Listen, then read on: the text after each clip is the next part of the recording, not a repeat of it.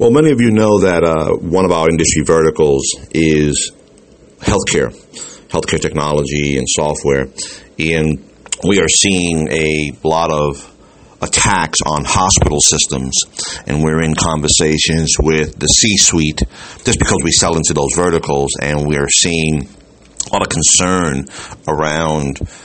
Um, ransomware attacks and uh, malware and uh, penetrations of systems and the like. And we're seeing that hackers are increasingly targeting healthcare institutions and threatening uh, people's well being as their software attacks get more sophisticated and brazen ransomware attacks in which hackers cripple a software system until they receive a bounty have increased this year significantly along with financial demands.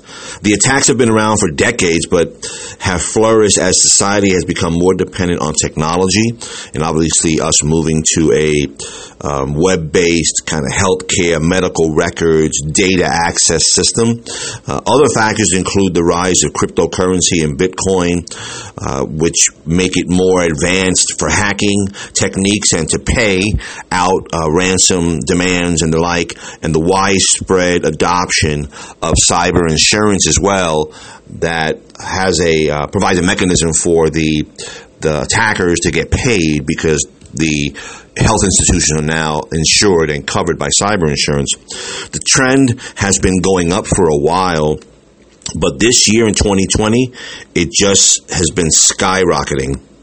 Uh, attacks on medical facilities are worrying because delays in patient care have been directly linked to patient harm.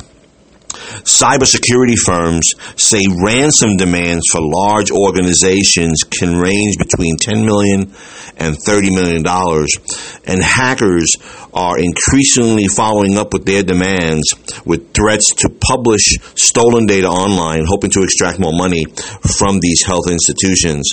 Uh, and many companies are making the payments, uh, but some don't and that they're going head to head with the hackers. Last week, uh, hackers released social security numbers and other private information from administrators at a Las Vegas public school, uh, and the district refused to pay an extortion demand.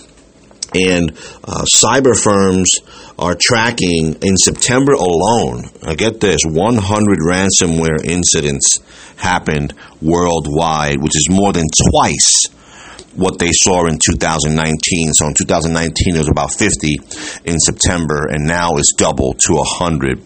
Uh, it's, it's um, a shift occurred in 2018, from what I understand, according to uh, the FBI, that um, the attacks became more targeted and more sophisticated.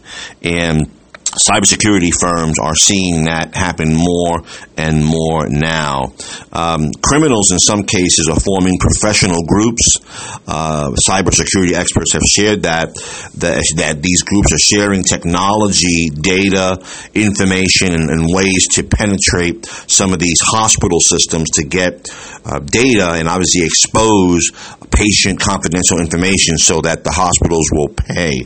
Uh, companies, you know, and, and, healthcare institutions are all fighting back uh, by keeping software up to date, paying for third party security audits, and training employees in cybersecurity practices. We're seeing a lot of hospital systems talking about outsourcing a lot of their cybersecurity functions, um, penetration testing, uh, and um, talking with outside firms because the internal staff of many of these healthcare institutions, although they're big, uh, the institutions have multiple locations uh, and they have a lot of employees. A lot of their IT staff is relatively thin, uh, and their focus, the IT staff, is focused on keeping the systems in the hospital running efficiently and also the um, the employees computer needs and desktop needs all those things running uh, efficiently uh, and not necessarily protecting the, them from the outside attacks although they are doing that. So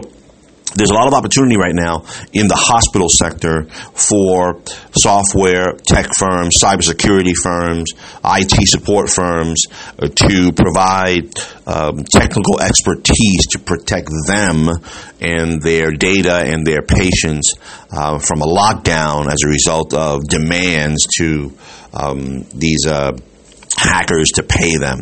Hopefully, that um, provides you with some good opportunities to take advantage of. If you like this podcast, uh, please share it with your network. Five star it. It's the Sales Prospector Show. Thanks for listening in.